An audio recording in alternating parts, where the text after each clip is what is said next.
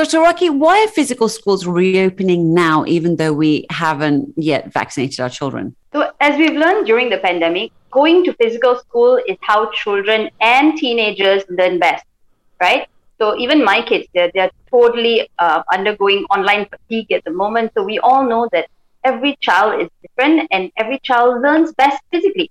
Many children get other vital sources that they need in school, for example, the meal vouchers and and uh, equipment and things like that.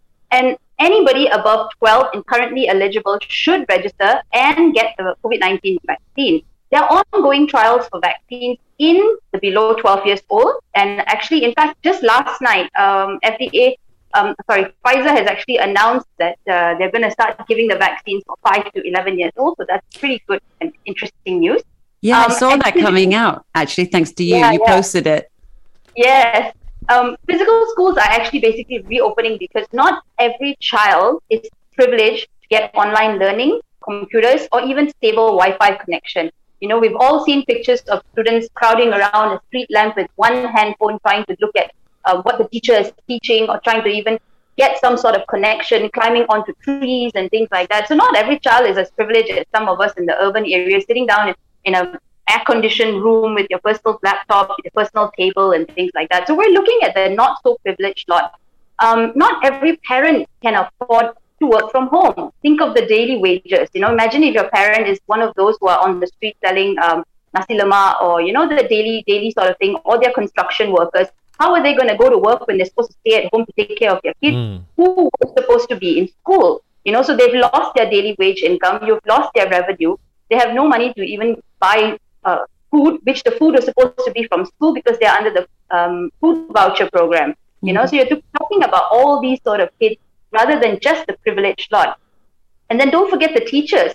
Not every teacher is able to cope with online teaching as well. You know, trying to constantly engage with more than 30 students at yeah. a go. And, you know, in some private schools where it's just from 8 o'clock in the morning right up to 3 o'clock in the afternoon, it is tiring, it is, it is stressful, and it's not a fun job you know versus a teacher who has connection with the child in a physical class. Now you've got to constantly look into a screen and decide who's paying attention who switched off their screen. Is that child sitting with somebody else? Oh i've got to think about the sibling. Or oh, is the sibling in the same room? You know so mm. there's so mm. many other factors that are going on. And online teaching is not what teachers were taught in teaching schools. I mean let's just be very clear about that. Nobody right. taught teachers to do that. And it's something that they had to learn throughout the pandemic like a lot of other things that we had to do now, I'm going to touch a little bit about special needs children.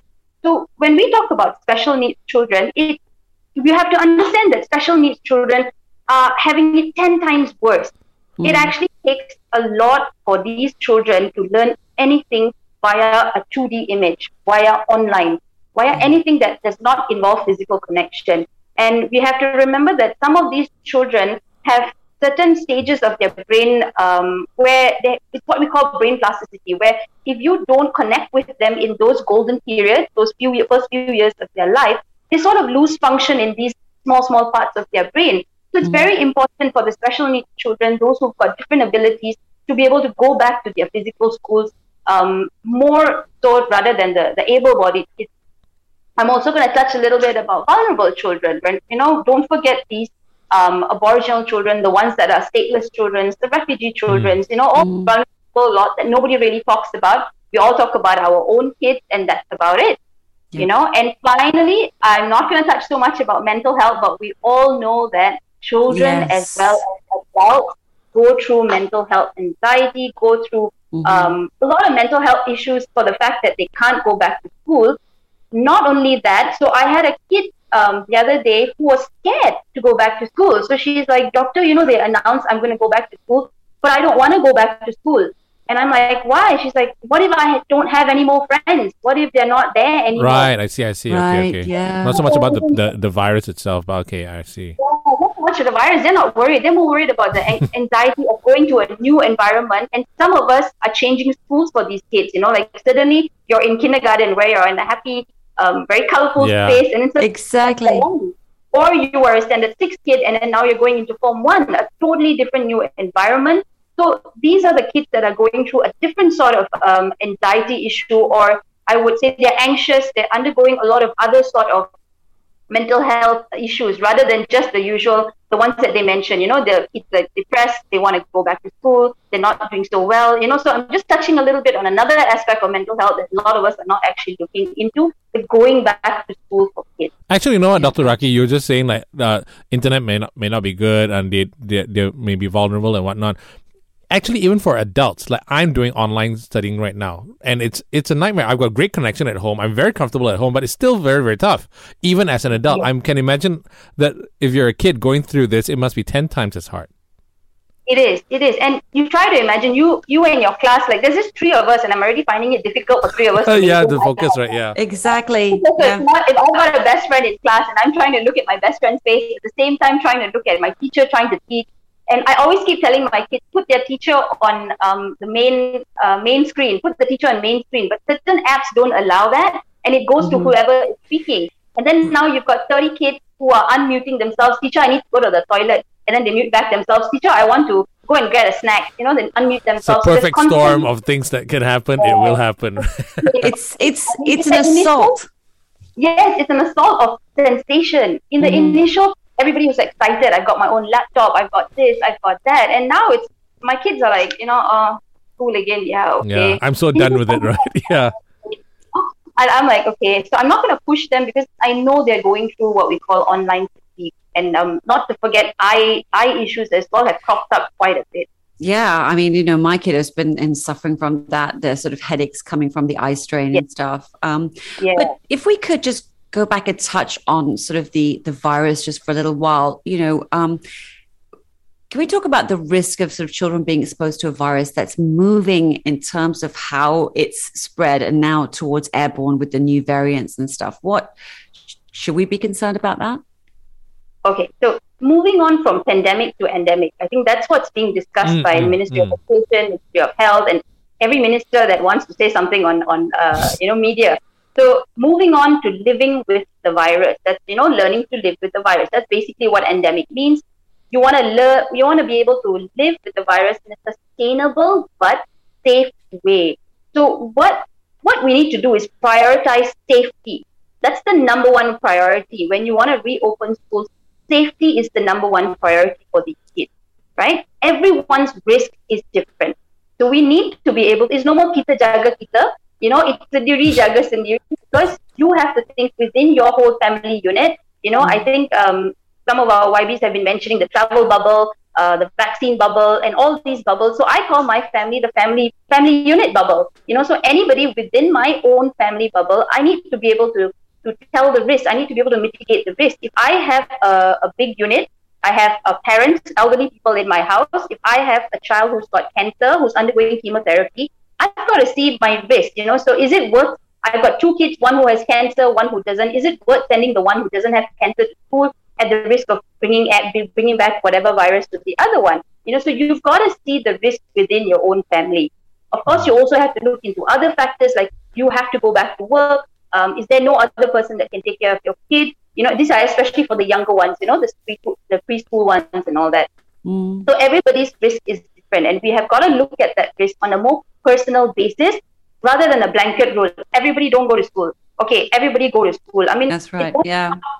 That I think we're done with blanket rule. We have to start moving on towards self individual risk mitigation so that we can move on to a more sustainable way of life in the new norm. And we do know that children appear less likely than adults to actually have severe illness, illnesses, hospitalization, or being admitted to ICU for COVID 19 infection. Um, in fact, lately there was a study done um, in University of Malaya that showed that out of the number of transmissions that we had, 1% was the ones that transmitted from school compared to the other more than 90% that was actually due to home transmission, mm, which means right. the family at home gave it to the kid rather than the kid picked it up from school. And we mm. know that worldwide, you know, let's just look at data worldwide where schools have already been open. Schools have already been, you know, ours is the only one that's blanket closure. And in fact, there are only 17 countries in the world that are still closing the schools. You know, so why are we not following the other 100 over countries? And we look at that data and we don't seem to see a spike in cases despite the schools being open.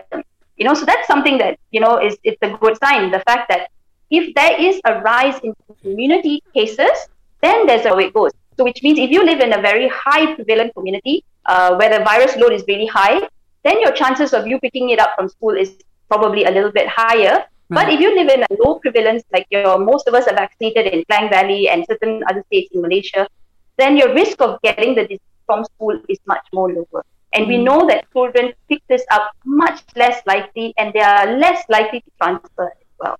Okay.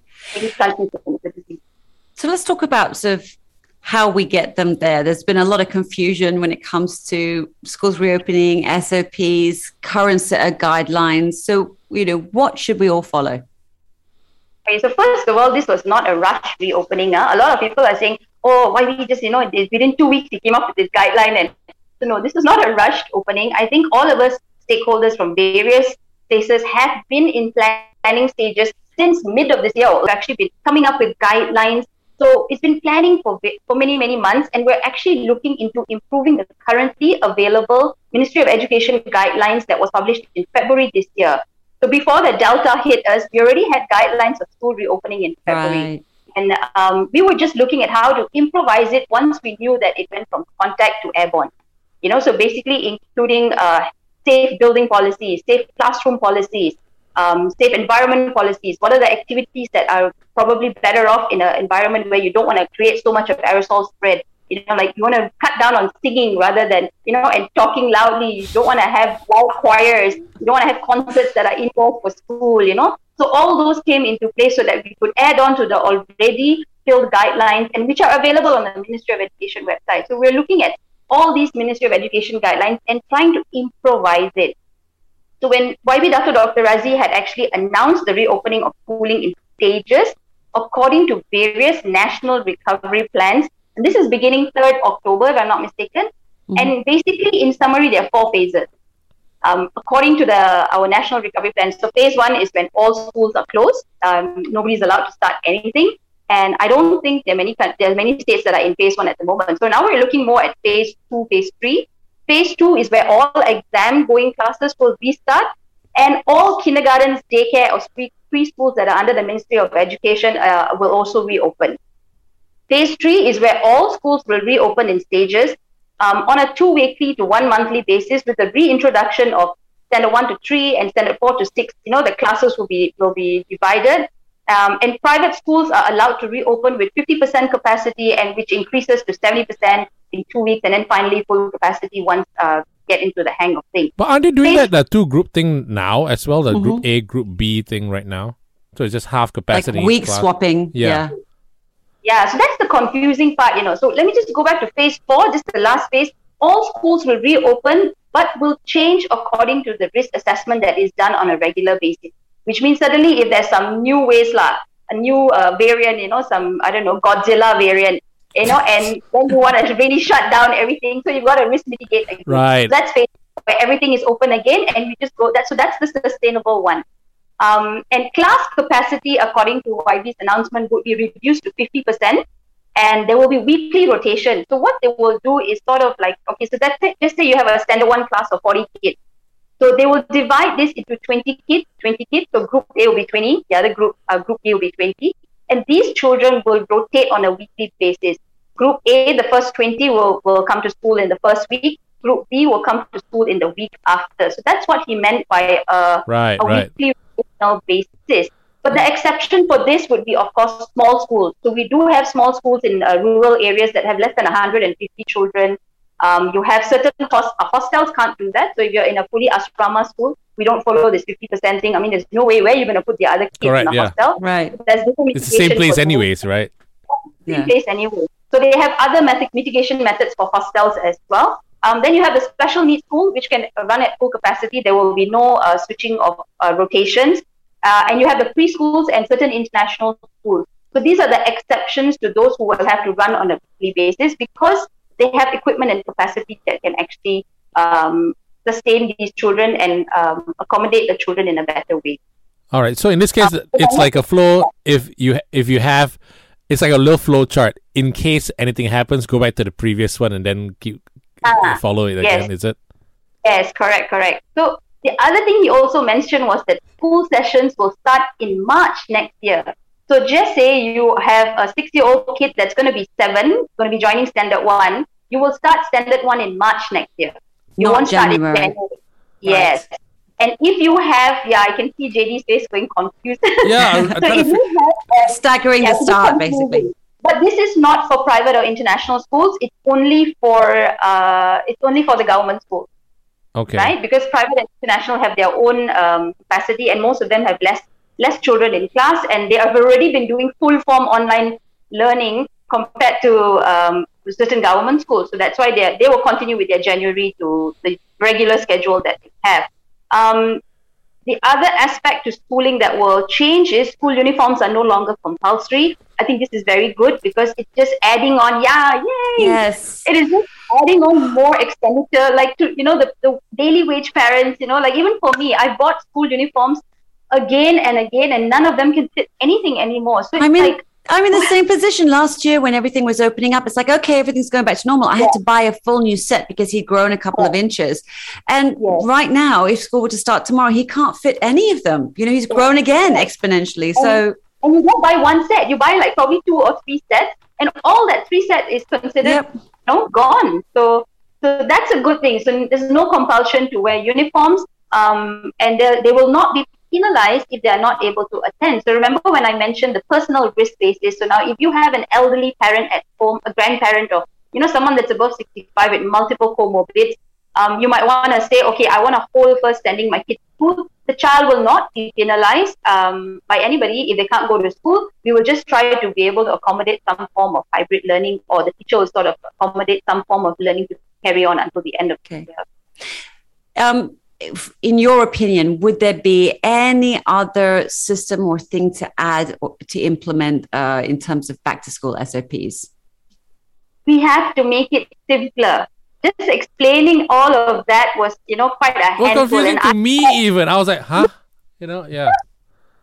So it's really confusing for anybody. So I sat through the whole press conference for one hour plus, um, and I gave a briefing before and after. And it, the first thing that came to mind was this is confusing for a lot of people, and I think we just need to make it simpler, less confusing to understand, easier for parents, for grandparents, because we've got to take into consideration that some Yes. grandkids are being taken care of by their grandparents.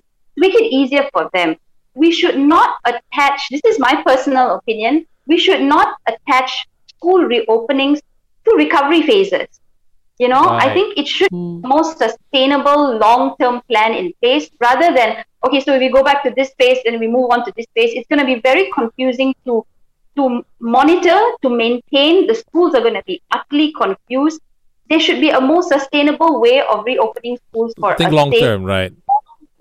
yes Mm. and I would also like to say that we should decentralize certain decision making. You know, like something that may be urgent shouldn't be, we do, shouldn't have to wait for politicians or policies to be changed before we can make those decisions.